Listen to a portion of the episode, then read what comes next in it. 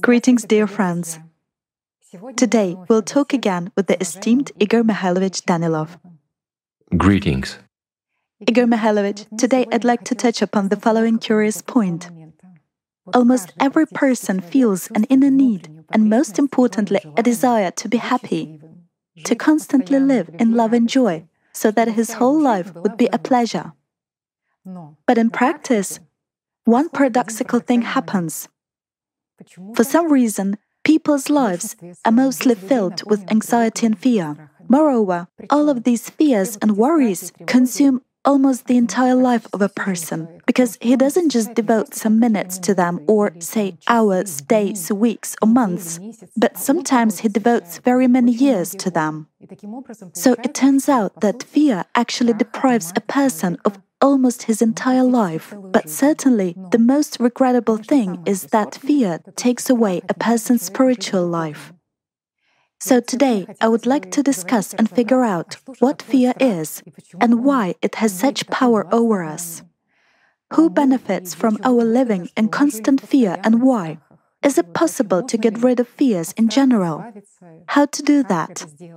Probably the first point regarding fears that interested me was that John of the Ladder mentioned that a proud soul is a slave to fear.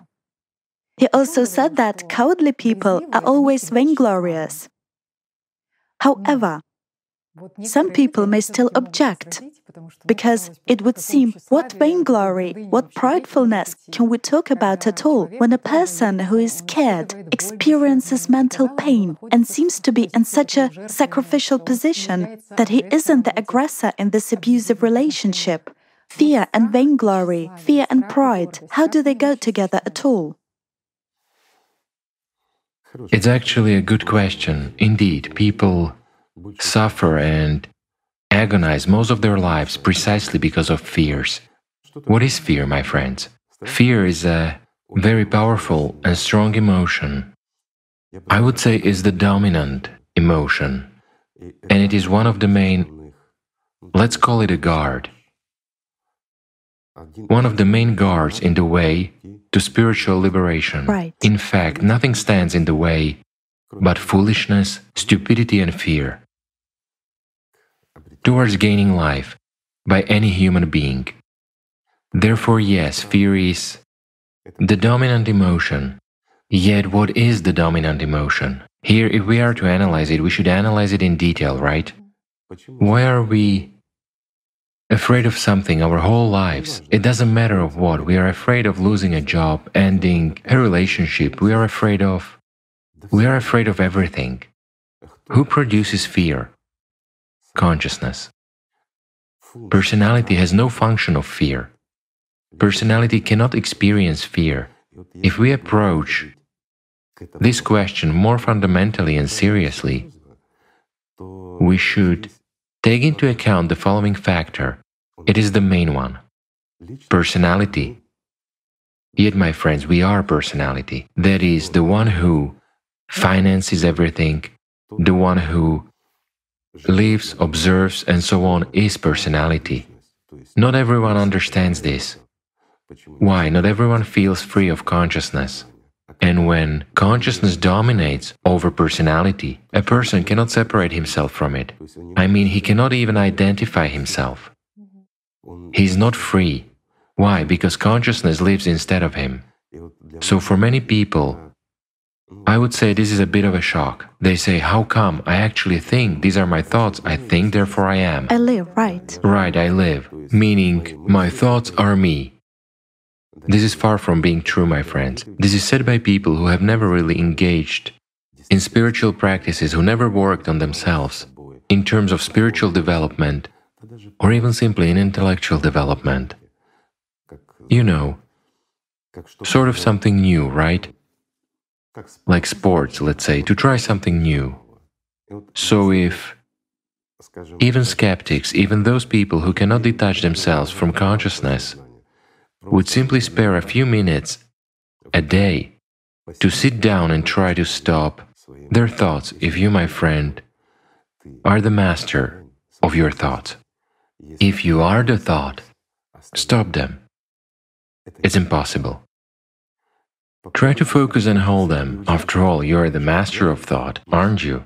Focus and keep your thoughts on one object or, I don't know, on a particular subject, on one theme. You'll see how many thoughts you have in your head, how they come and go, how they are produced. It's not clear who, you do not order them. They just come from the outside in large quantities. And at this point, when, let's say, the interest of personality, or that which consciousness has imposed on personality, matches with those incoming thoughts, a certain resonance arises and personality perceives them. Thus, we return to personality, where we started. Personality is incapable of seeing the three dimensional world. It doesn't perceive, hear, or see it. It doesn't feel what is happening to the body all the more. This is true. Those who have experience of, let's say, a deeper spiritual immersion, be it prayerful immersion, mantra reading, or meditative practices, in fact, it's even better if there is experience in spiritual practices. That's really great. Why? Because a person clearly differentiates it all there. Where a thought is and where he, as an observer, as personality, is.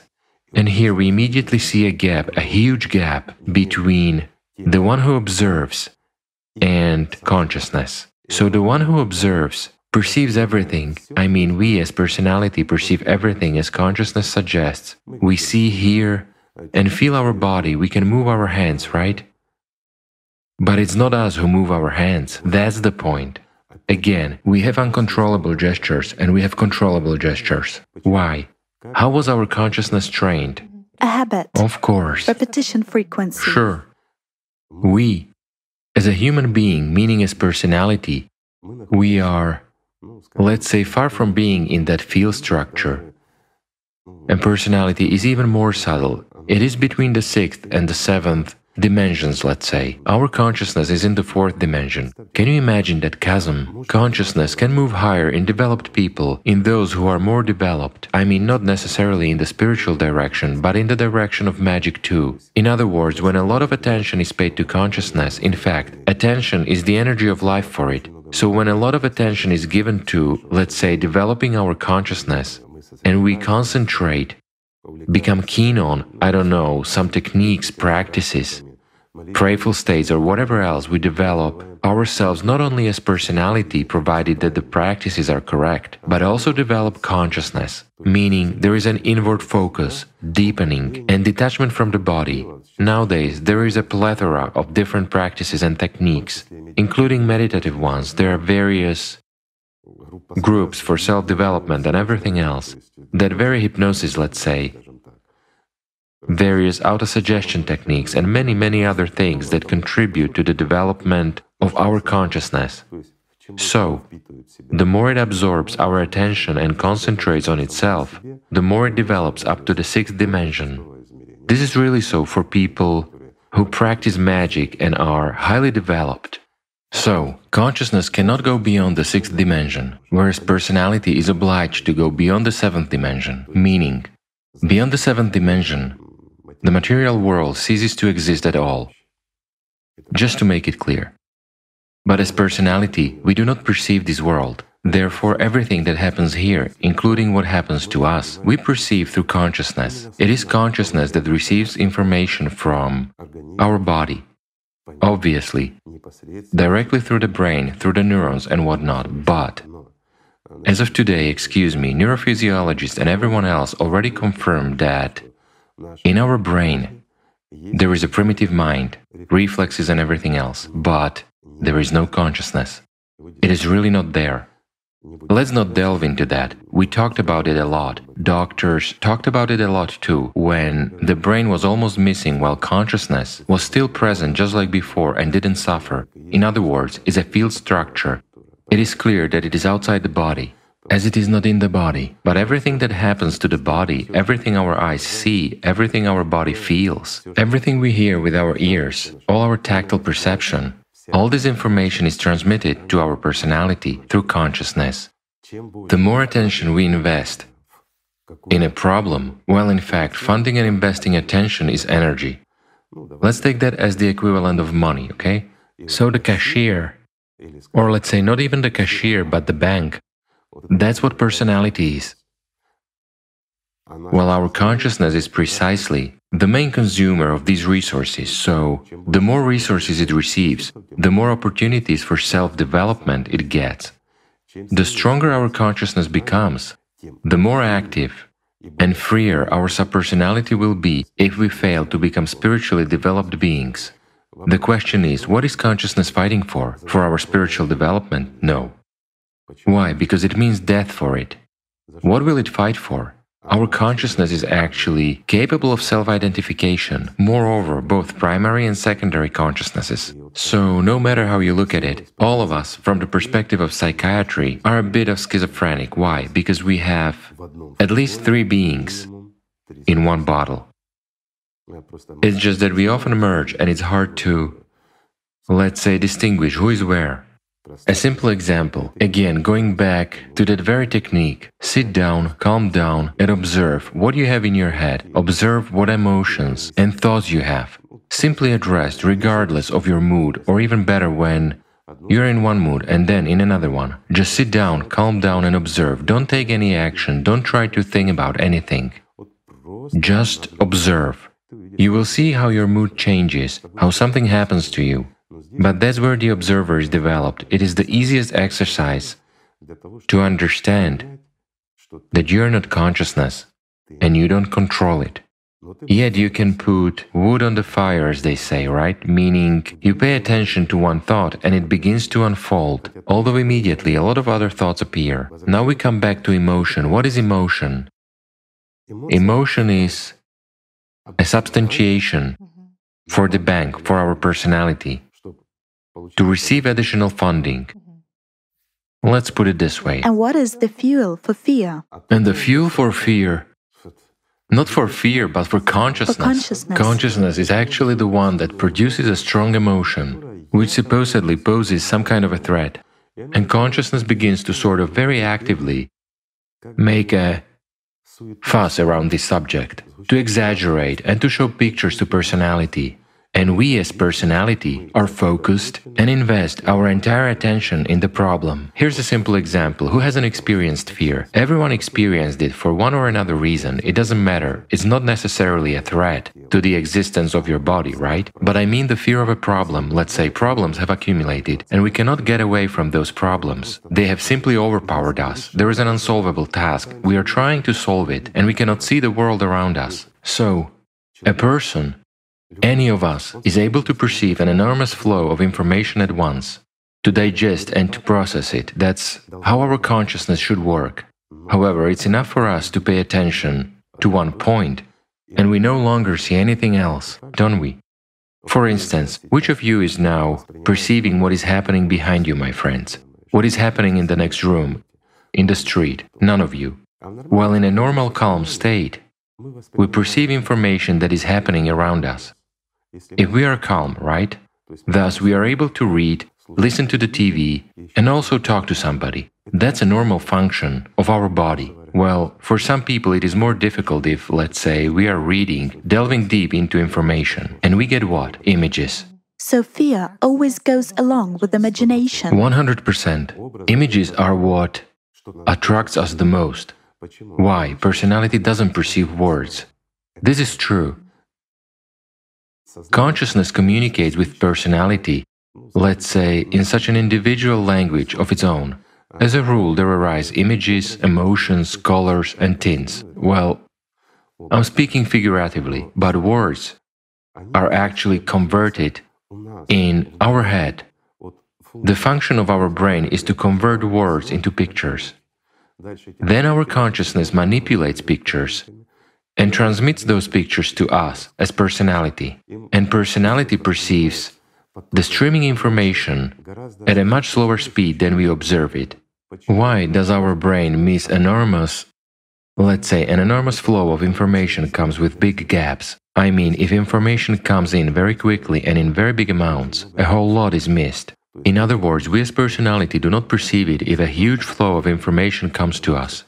Certainly, if we practice, train, and invest attention in that, we will perceive much more both through peripheral perception and all the rest. But this is if we practice and develop our consciousness, its abilities and capacities, if we make our consciousness strong and developed so that it could easily suppress us as personality, then we will be so to say, halfway to subpersonality. Do I understand correctly that in this case information is selectively chosen for personality? Surely, of course. Personality perceives, again, what is personality attuned to? To freedom. It does everything to attain freedom. That is, we as personality, each of us. I'm saying again, each of us, regardless of who we are, atheists, anxious drug addicts, or anyone else, we are inside, we feel and know that there is God. Our consciousness denies it completely, even if we are believers, absolute believers. We doubt the existence of God at the level of our consciousness. This is really so. That's why it happens that a person is sort of a believer, but he acts in a completely different way, is the dominance of consciousness over personality. And that's where these conflicts and not quite clear moments arise he seems to be a believer, right? But he doesn't behave the way he's supposed to, does he? He behaves unworthily. Why? Because consciousness is active. And the believer, well, how to say, he believes, but he doubts. He's more concerned about material life, meaning he's a person who doesn't strive for spiritual development, but merely creates such a picture. Because of what? Because Consciousness is active. Consciousness is not interested in our spiritual development. We should know and understand this. And so we see that if a person, let's say, has a dominant consciousness, while most of our people are like that, he will deny everything completely. He, you know, his credo is meanness, filth, and everything else, but with his own pridefulness, selfishness, and all the rest. All this is actually a derivative of our consciousness. I mean, all these negative factors. Isn't that so? It is. It's the same. And here is the answer why a proudling is always in fear for the most part. Why? Because for him, for such a proudling, a great many threats exist. So he creates an illusion, a picture of what he is like, and tries to maintain it before personality. And personality finances the maintenance of this picture, and immediately a command goes from consciousness to personality, or rather, not a command, but a picture, that there is a certain threat to our pridefulness formed by consciousness. To the avatar. Right, the little avatar. This is indeed so. I'm just saying, if you delve into it a little bit, it is very interesting on the one hand. Perhaps we will once analyze it all. There are also two interesting points here. So it turns out that fear is a kind of belief in negativity no. in a bad scenario that. No, it's not a belief in negativity. Fear is a manipulation of consciousness over personality. In other words, consciousness manipulates personality by means of fear and takes an enormous amount of unnecessary funds. Yet what does personality need those funds for? In order to, I mean, attention. What is attention? Attention is a tool. Our personality possesses attention. Consciousness doesn't possess attention at all. That's for you to understand. But consciousness can attract attention. Why? Because our consciousness, well, once again, it simultaneously processes a mass of various information. It doesn't process it. Information comes to consciousness and it presents it to personality, right? Thus, it is able to think and to calculate something if we force it. Even if we don't force it, it can cling to some idea and discuss it. For example, we are watching a TV series or reading an interesting book, and a lot of images come to our mind. We start worrying about somebody. Why? Because personality ultimately doesn't perceive our body as our body. That's for you to understand. Why does hypnosis work? Why does suggestion work? You know, that's now we are approaching interesting topics that you and I can discuss for hours. People will be interested, and it is really interesting. Why is a human suggestible? So we enter as a third force between consciousness and personality. We take over the function of, let's say, that very consciousness, and we already give commands through primary consciousness, I mean. We are between secondary consciousness and primary consciousness, so to say. And we already present information to personality, for example, that you are a man, and your personality doesn't reject that. Why? Because it doesn't care. It doesn't care. Right, but when a person is spiritually developed, hypnosis doesn't function. Why? A simple question. Because there is total domination over primary consciousness and control over secondary consciousness. It's impossible to dominate secondary consciousness, but it is possible to control it. Igor Mikhailovich, there is also the following question. You know, there is an expression by that very John of the Ladder that cowardice is a childish disposition in an old vainglorious soul. Yet, if everything is sort of clear with vainglory that a person is a very significant figure and he is constantly engaged in self pitying I, me, myself, then why is cowardice a childish disposition? Well, let's start from the point that it has nothing to do with the soul. The soul is the soul, let's put it this way. We discussed it more than once and we can discuss it and talk about it more. But what was meant by this expression, what I understand, someone may understand differently. Again, why childish? Let's look at how child is developing. Sheer caprices. What are caprices? It's a manipulation. Why is a child capricious? As long as he is little, He's honest, so to say. If he wants to eat, he cries. If his tummy hurts, he cries. Afterwards, the more his consciousness develops, the more a manipulator develops in him. Doesn't it? Thus, he wants something and he tries to find a way to force his parents, adults, let's say, to fulfill what he wants in order to receive exactly what he wants.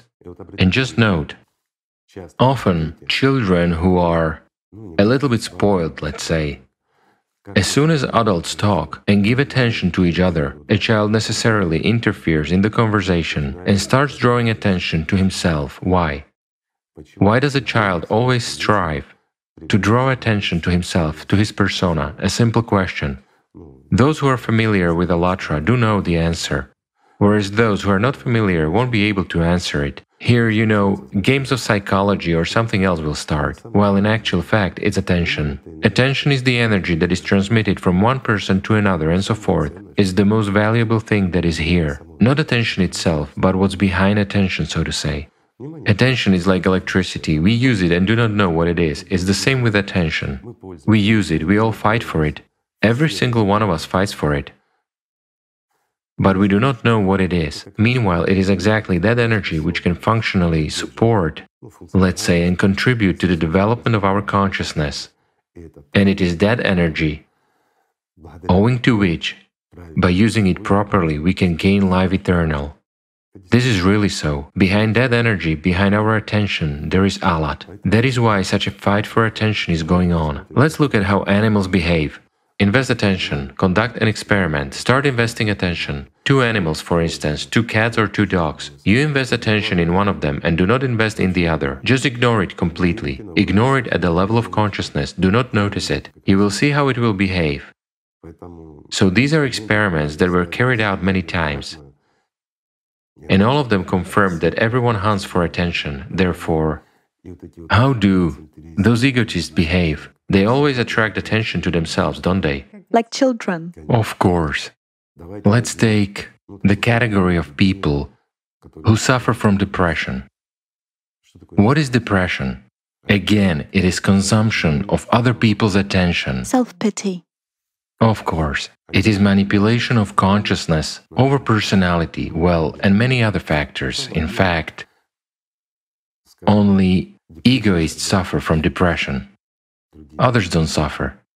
The best cure is work therapy.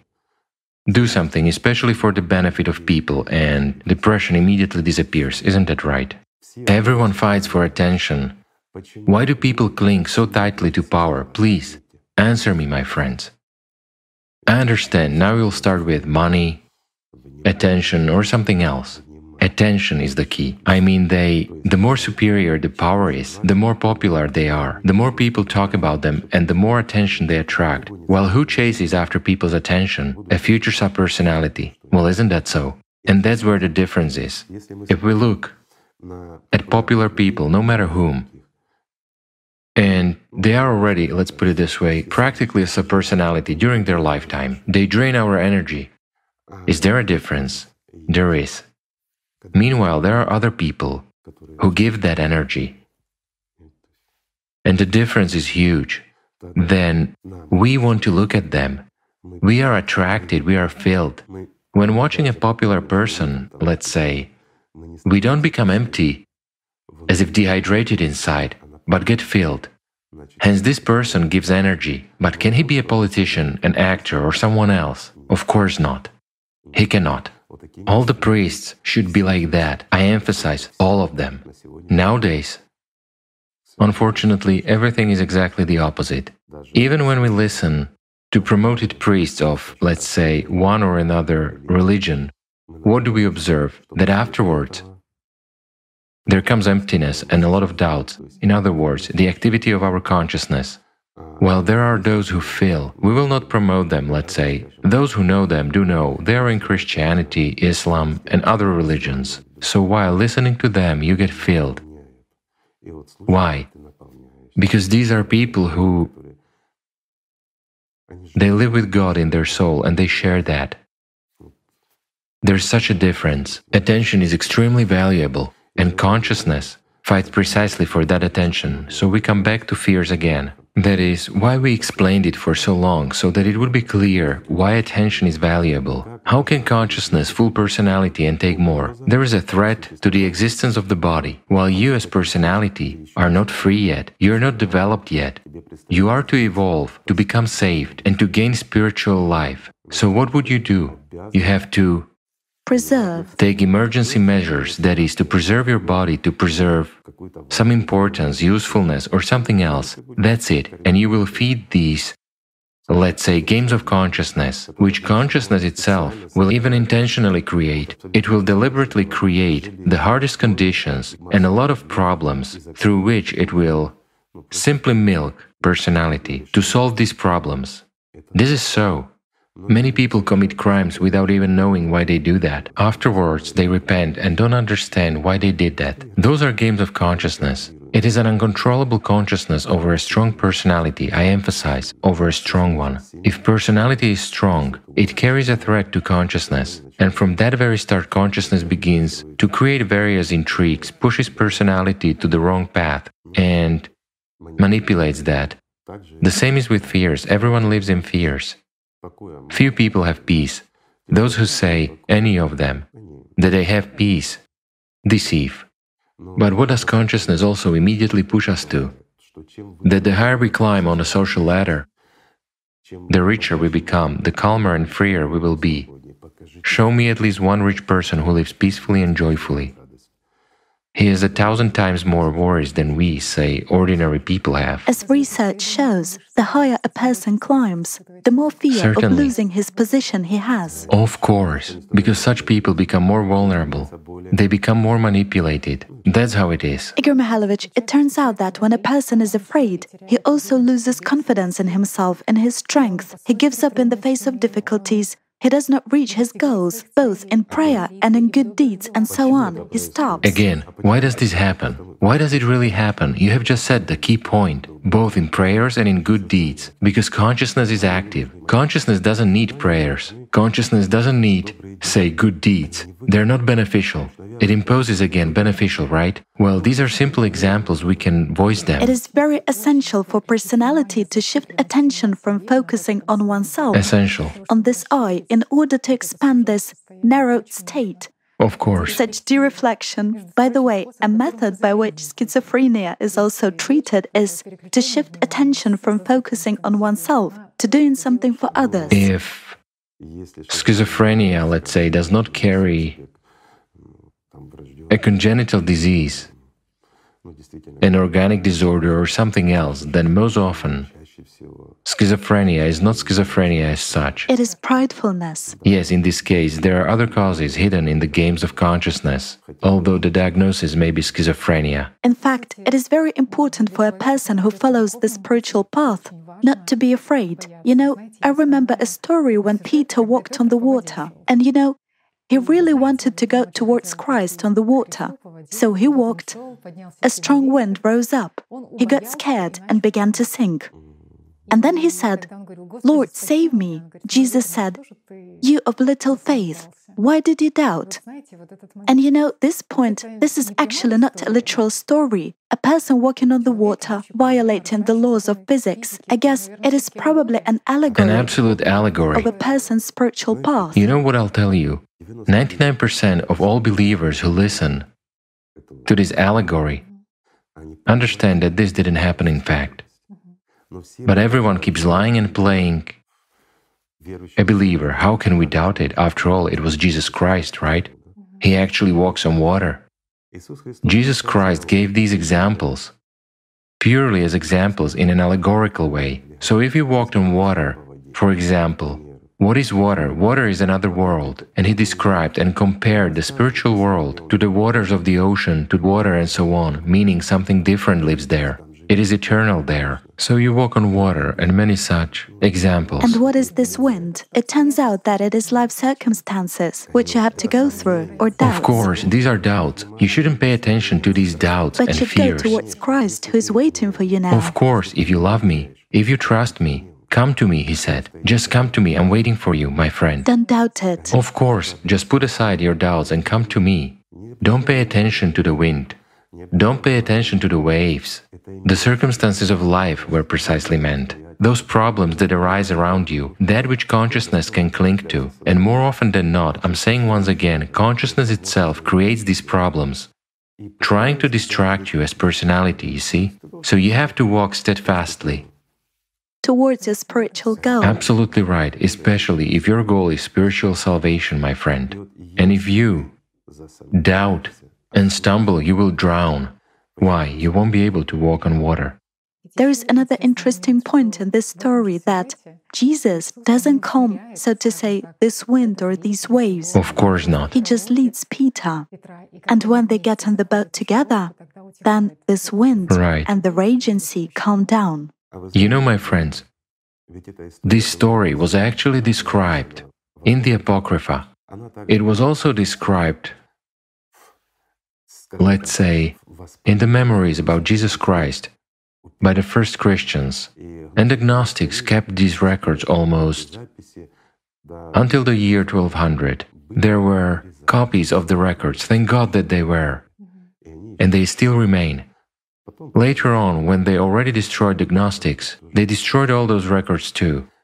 The Holy Inquisition, you see. Anyway, in those records, it was exactly mentioned how Jesus Christ described this example. Only the main character there was neither Peter nor Jesus. He described it all in a completely different way, while afterwards we already read in the Holy Scriptures that Peter himself doubted, stumbled, but he had walked some. We must believe. A part of the way, yes. Yes, it's like a lesson for believers, you see. You know, that's why we have such a world. It seems like, yes, they established a religious organization, took all these stories, made them sort of real to strengthen people's faith and so forth. But but I wonder, are Jesus' words and the story he told weaker than the fact that he, Jesus, walked on the water? He never walked on the water. This is nonsense. Neither did others, in fact. One can break the laws of physics, but it costs too much, and it takes too much energy, it's not worth it. And certainly Peter didn't walk on water. But what had to be enhanced? Peter's authority. You know, these games, these manipulations, lead to the consequences that we live and exist nowadays in the 21st century, the same way as they did 2000 years ago and exactly as they did 4000 years ago, because we humans don't change. We become worse, craftier, smarter, meaner, and more heartless. But we do not become better. Why? Because we alter the truth for the benefit of the few so that we can establish and strengthen our organization, right? And we, again, I understand this, I understand it very well. that by truth and verity you cannot earn world domination, can you? I'm just calling things by their proper names. Let's imagine a simple example, okay? Did Jesus Christ perform any rituals? Tell me. Did he walk around and sing songs, bang a tambourine, wave, or kindle something? Well, it's just that, excuse me. I'm just putting it in human terms. Did he do that? Did he? No, he didn't. But he was in spiritual practices. He taught people and told them how to do it right. He shared what he had inside. That's the key point. Let's take the last prophet. He is the best of people. Did he ever do anything like that? No. What did he do?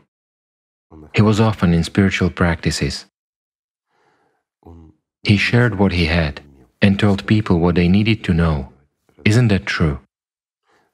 So why was it all altered afterwards? Dancing, jumping with the tambourine, running around, a bunch of men in women's dresses with some rituals and whatnot. What is all this theatricality for? A simple question Does it lead to the spiritual? No. And all of us understand and know this. All of us, I emphasize. We know this inside because each of us as personality knows the verity and knows the truth and we reach for it. Well, there, we go there in fear. Why? Because a substitution was made. Instead of love and joy, fear of God has been imposed. A barn burned down. It means you didn't please God. Lightning struck the house. It means you didn't please God. You felt sick. It means God took offense. You see? Father's methods are cruel and pedagogical. Very much, yes. And why is God so unmerciful and so angry? So that we fear Him, right? Again, fear and emotion, who benefits from it? Satan. Let's call things by their proper names from the religious standpoint, okay? Indeed, Satan benefits. And how does consciousness react to fear? Attention. Apart from being paralyzed, it runs away. It runs away. Or fights. To run, to fight. Either aggression or inaction. Or running away, as you say. Or fighting God. Of course, and again, if a person cannot fight, yet he can resist, what does that beget? God fighters. Isn't that so? What did that beget? A lot of heretics. Isn't that so? It is. I mean, it has harmed humanity, and very badly. Yes, it has established organization. Yes, it has strengthened them. But people, even those who were there and really came to serve God, and there are a lot of people like that nowadays too, they have to collect this truth grain by grain in order to develop spiritually. Isn't that so? There are still grains left, of course. Let's recall the Universal Grain Project, how many grains we have found. All religions have them, otherwise they would have collapsed. They had to take the truth and convey it to people, but again, always creating a swing. They gave chaff. A couple of manipulative chaffs per truth, let's say, for their own benefit, isn't that so? We are not accusing anyone now, my friends. We are not against religion or anything else. We are talking about what took place. We are now talking about how stupid we are as humanity because we didn't preserve what is the most precious and most important. Again, we used it. I emphasized, we as people used it as a tool to enrich ourselves and to create power. And why did we need power? We already discussed this, my friends. In order to attract someone's attention, why do people strive to earn countless amounts of money? Will they eat more than us or what? No. Then what is power? Fame and popularity for? What is this needed for? Why does each of us want to show off? A simple question, dyeing one's hair, dressing up, what will they think of me? How do I stand out from the crowd and the like? We try to be noticeable. We fight for other people's attention. We fight for those crumbs of that which is truly valuable, that which is present on this earth. You see, gold, even if they show it into your grave, say, it was showed into the pharaoh's graves, does it bring them any relief? Did they not become a subpersonality? Of course they did. To this day. It doesn't matter. Gold didn't save anyone. Neither money nor anything else saved them. Yet attention does have value. That's what everyone is fighting for. You know, Igor Mikhailovich, it is also interesting that the Quran warned that if people rely not on God, but on people from among the jinn, in order to get rid of their fears, then the following will happen to the fears.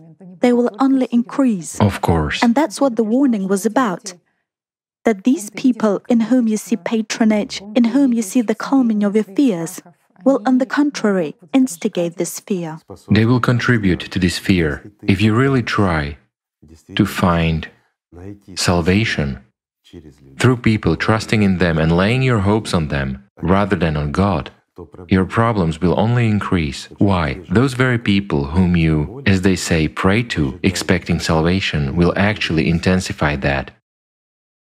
It is natural and normal. It's. You just have to know how physics works.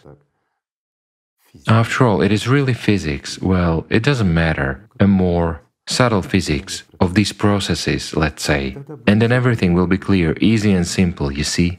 For instance, unfortunately, there is a lot of physics, right? Well, fortunately. Fortunately, right, but. Fortunately, there is. Fortunately, yes, there is. But unfortunately, few people have delved into it, and, you know, it is criticized as pseudoscience and pseudo teaching. Well, nowadays, everything that doesn't comply is pseudo, right? Well, carbon dioxide is not pseudo, is it? It is really true. All the troubles occur because we produce too much carbon dioxide. That's what they state. Igor Mikhailovich, if we return to the subject of fear, what aspect actually interested and surprised me in my time? You know, if we single out the direct speech of Jesus Christ, most often he tells people, don't be afraid or fear not. In fact, the most common advice in both the Old Testament and the New Testament is fear not. And for many people, this is a surprising fact. Why? Because it seems that the Bible would more likely say, don't do this or do that, or at least love one another, but certainly not the words, don't be afraid or fear not. Why did Christ focus on this point? Paid a lot of attention. Paid a lot of attention. Do not obey Satan. I translated. Do not be afraid and do not worry. Care about the main thing, my friend. Then everything will be fine. Fear not.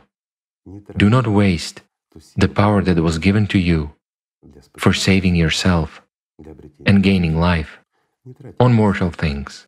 On games of your consciousness, you shouldn't do that. Spend it where it is intended. Then you will have everything. Again, how many parables did Jesus Christ tell? Mm-hmm. What and how we should spend? Well, we are missing that. And there is so much advice. Even the Holy Fathers spoke about this very cowardice and the images that arise in the head. In particular, Maximus the Confessor said that yes. you shouldn't be afraid of those frightening images because all this is emptiness. Just turn them into nothing. They don't exist. It's a lie, it's a game. And if you overcome this imagination, these images, you will also overcome the one who begets these images. Creates them. Creates them, yes. Yes. Who sends you these images. And those very holy fathers, practitioners, so to say, who really gained life, they tell the truth. What do they say and what do they talk about? About real experience. What else do they talk about? About AllatRa. Don't they? Because the truth is one and the path is one. And whoever says what, it really exists. Here, I'll digress a little bit. They say that we are such a strange sect that has collected a little bit from everything and is pulling your leg, friends. AllatRa has been invented. Islam, Christianity, and everything together. Yes, exactly. Regarding AllatRa, okay?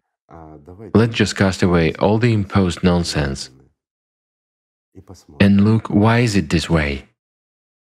After all, in reality, what is embedded in AllatRa, what AllatRa describes, is present in all religions. That truth, which all religions, all religious institutions, and the entire priesthood rest upon. Why? If we just remove from their religions what is not in AllatRa, we will see that a couple of pages have remained, and those couple of pages are more than enough for fooling people for thousands of years.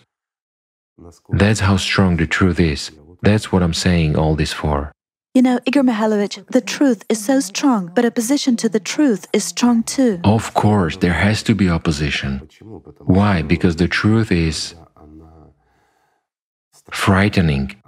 It infuriates demons and it scares consciousness. This is really so. Therefore, liars very poorly perceive the holy truth. That's true. Why? Consciousness trembles before the truth because it loses power. What does the truth give? It gives awakening, right? An impulse of attention that goes from soul to soul, awakens personality, and people feel and understand that. This is true. As for lies, they only fool the mind and reinforce the position of consciousness. Let's say lies elevate a person in his delusions onto some pedestals where he doesn't stand, in fact. Whereas if we face the truth, it is consciousness that just buries a person alive by forming a false image of him. That's the trouble, you see. I mean, always and everywhere from those created images, as you say, there emerges an elementary simple thing consumption. Our consciousness is a tried consumer, no matter how much you give to it, it has never enough. Is it possible to satiate consciousness? No, never. No matter how much attention you give it, it will always demand more and more. Again, those are the laws of physics, friends, and you won't get away from that. It's just that there are elementary, simple techniques, as Jesus Christ said do not be afraid. Love each other. Do not be afraid and follow the straight path. Be firm in your step. And the door is open in front of you. It will not open, it's already open. God never closed the door in front of those who love Him. You see how simple this is?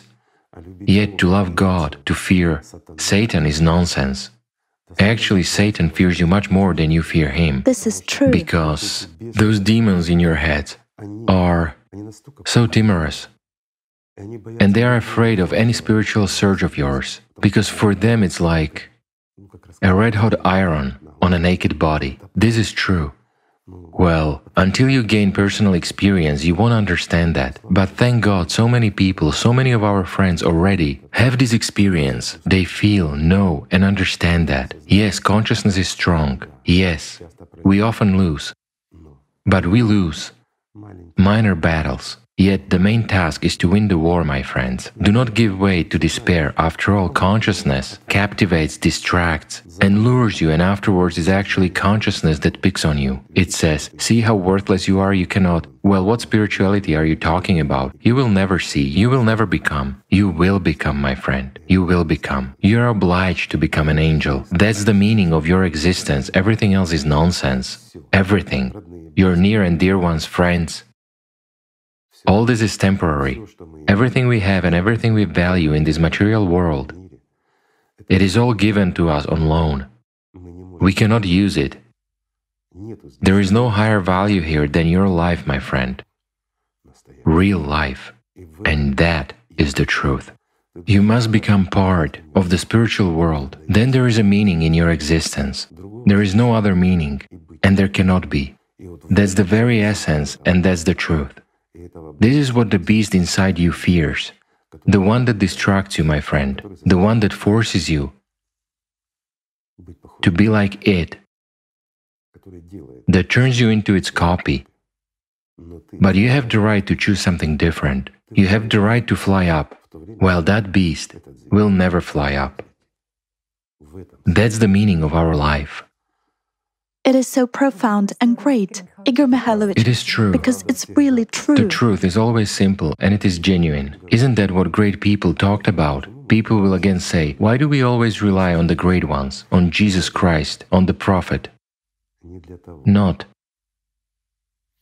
for what consciousness says, but just to emphasize that thousands of years have been stolen from you, friends because the great ones came and told the simple truth. But afterwards, human consciousness stole that truth from the rest of you. Why? Because you know why. Because the truth gives freedom and takes power away from Satan. That is why those very saints have always been persecuted and hated by demons. Isn't that so? It is. That's the meaning. of our existence here, either to serve Satan or to be on a par with God. And this is where they will pick on what does it mean to be on a par with God? God like? No, we can never be equal to God. God is the entire spiritual world. It is infinity and omnipresence. While to be on a par means to be equal among equals, among the worthy ones. This is what the prophet always asked for. The last prophet and the greatest of people. I will never be tired of repeating that he is the greatest of people, and after him there has never been and there is no such a worthy man. This is true.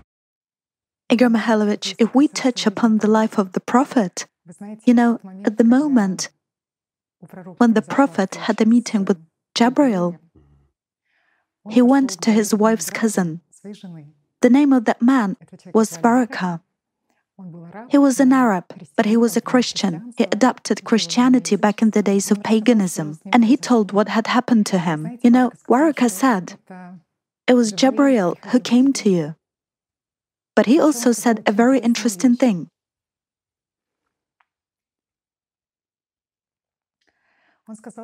He said, it's too bad I'm not young, and I won't be able to help you at the time when you will be banished by your people. And the prophet said, Wait, are my people going to banish me? And Varaka said, Yes, they will. Because no matter who comes with what you have come, people always target and treat them with hostility. And you know, Igor Mikhailovich, I wondered for a long time why people were hostile and say, persecuted Jesus Christ and the prophet. You know, let's even take your life. Let's say my friends and I were recently thinking about this topic, frankly speaking. And we were talking about how actually a person could live the way you do, constantly being and walking as if on a razor blade every moment. These are not just words now, because to many people it may probably seem from a side that your life is very easy. Even in conversation, some people envy you, that you have so much respect from people, and that so many people love you, but they don't see the other side of your life. That this life, excuse me, is horrible and nightmarish. Because at the moment when so many people spit on your back, when so many people pour mud at you, when so many people betray you, those who call themselves friends when so many people want to take your life. Because actually, what can be said in this regard? Even since we met, I know many cases when your life was in danger. And literally, by some miracle, your life was saved and you're with us. And you know, Igor Mikhailovich, I honestly did not understand what it was like. After all, what motivates you to act this way? You don't receive any compensation in this world. You have no power in this world. You have no money in this world. What is all this for? This cannot be understood by such commonplace consciousness of an ordinary person. Why? Why can you die every second? Excuse me, at the whim of some people. Now I know that there is another side of your life your real life. Mm-hmm. But still, if we ask the question from a perspective of the commonplace human consciousness, Igor Mikhailovich, what is it like for you to be in this world? Are you scared? Consciousness is afraid. Of course, consciousness has such a function to fear for itself. Well, my consciousness isn't lucky. It is always afraid. But what is it like for me? I'll tell you honestly, friends, as of today, you will hardly find a happier person than me. This is true. You know, may I share an allegory too? Imagine rocks, a huge mountain without a single blade of grass on it, and your immediate manager tells you, Go and turn it into a blooming garden. Can you imagine? You come and look, there is a mountain. and no soil. Then a flower appears here and there, and you admire this Eden, this blooming garden. Tell me, is it a bad life to turn the dead into the alive? A simple question.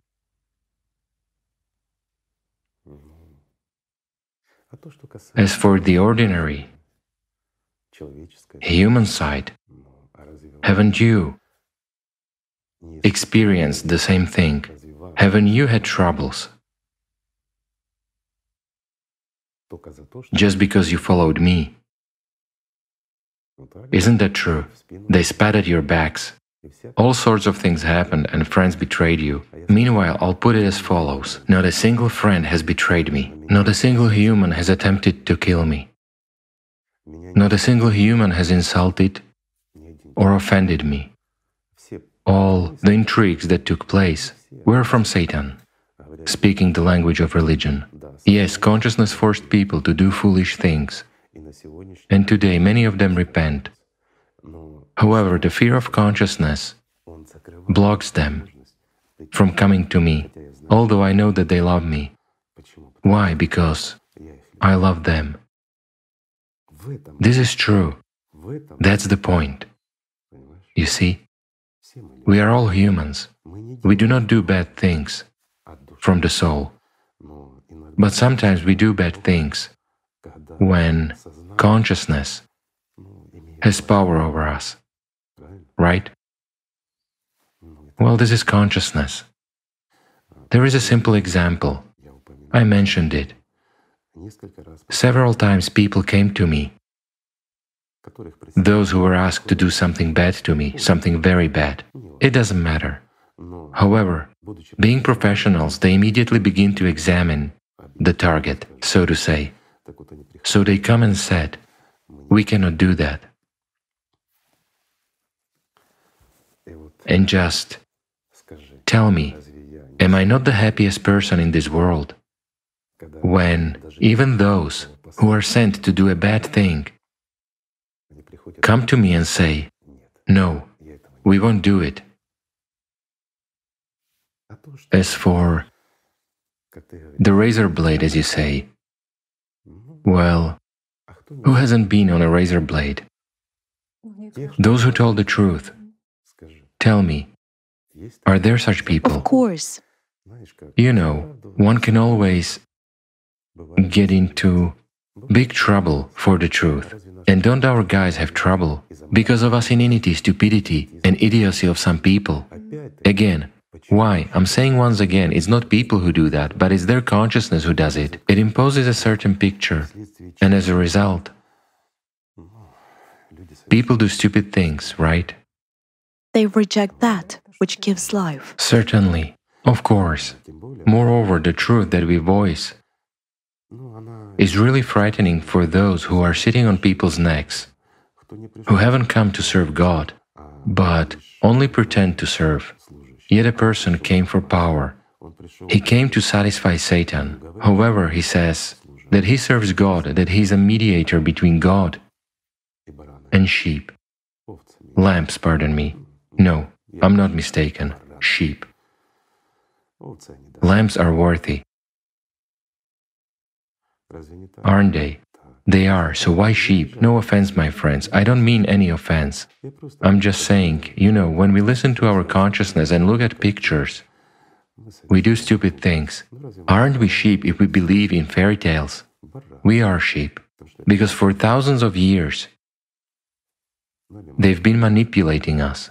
They deprive us of life. They force us to die for somebody else's idea. They kill us just because they want to, because they are the masters. They consider themselves to be wolves.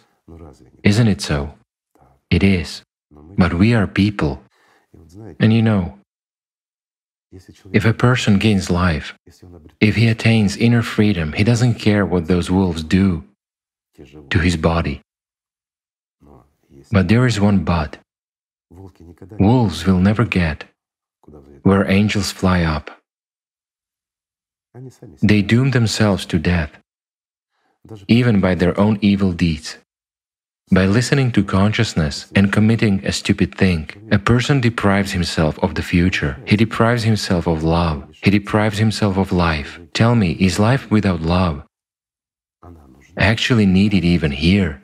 What's the point? In torment. To vegetate in fear, in serving somebody somewhere, not God, but some people who have a false idea of themselves, to fulfill their whims, to be a dependent servant, even without a prospect for the future. What's the point?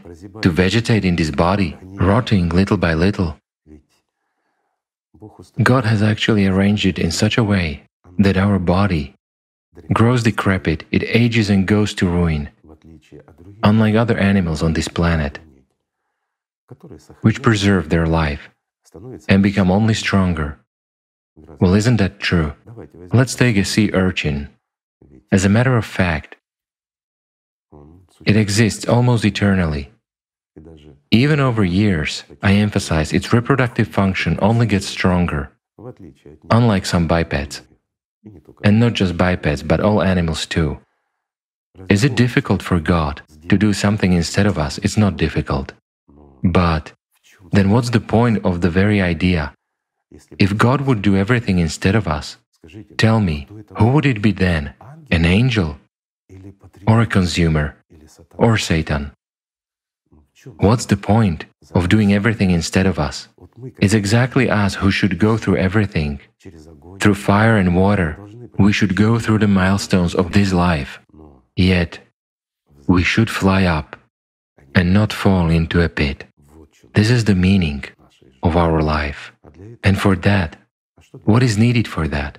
For that, guys, we need very, very little. Not to be afraid and simply to love each other. So, friends of mine, thank you for being with us and thank you for staying with us. Let's just love each other. Thank you. Thank you. Thank you so much, Igor Mikhailovich. Thank you for everything. Thank you, friends.